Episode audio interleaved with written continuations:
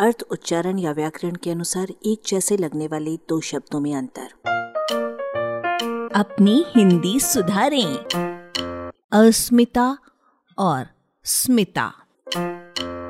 अस्मिता के आरंभ में अ को नकारात्मकता का अर्थवाहक मानकर उसे स्मिता का विरुद्धार्थी बताना या तो अज्ञान की बात होगी या मज़ाक की। दरअसल इन दोनों में शक्लगत तुल्यता के अलावा कोई संबंध नहीं है।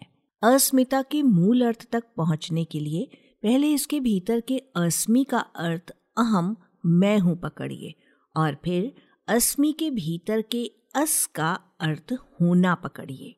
धातु और प्रत्यय जुड़ जुड़ाकर अस्मिता के अर्थ इस प्रकार निकालते हैं। अहम भाव, अहंता, अहंकार, अभिमान, घमंड, अस्तित्व विद्यमानता। वेदांत में इसे हृदय ग्रंथि कहा गया है और सांख्य में मोह। योग शास्त्र में इसे पाँच क्लेशों में से एक बताया गया है।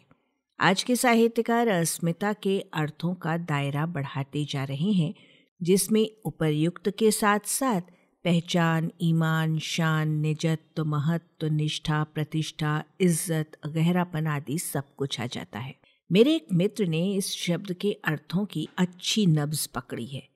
उनके अनुसार जब किसी साहित्यकार को खर्च करने के लिए कोई बढ़िया शब्द नहीं मिल पाता है तो वो बतौर फ़ैशन इस शब्द को इस्तेमाल कर डालता है। आखिर अस्मिता की बात है। स्मिता, स्मिति और स्मित, तीनों में मुस्कुराना अर्थ की वाचक स्मी धातु है। यहाँ तुलना करने के लिए अंग्रेज़ी के मुस्कुराना अर्थवाची शब्द स्माइल के आरंभिक तीन वर्णों, एस, एम और आई को याद करने की इच्छा हो रही है।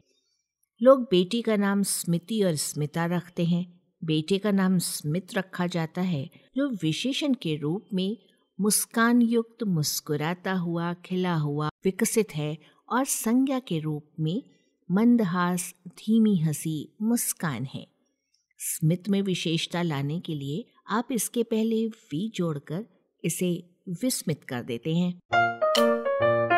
आलेख, भाषाविद डॉक्टर रमेश चंद्र मेहरोत्रा, वाचक स्वर संज्ञा टंडन। अरबा की प्रस्तुति।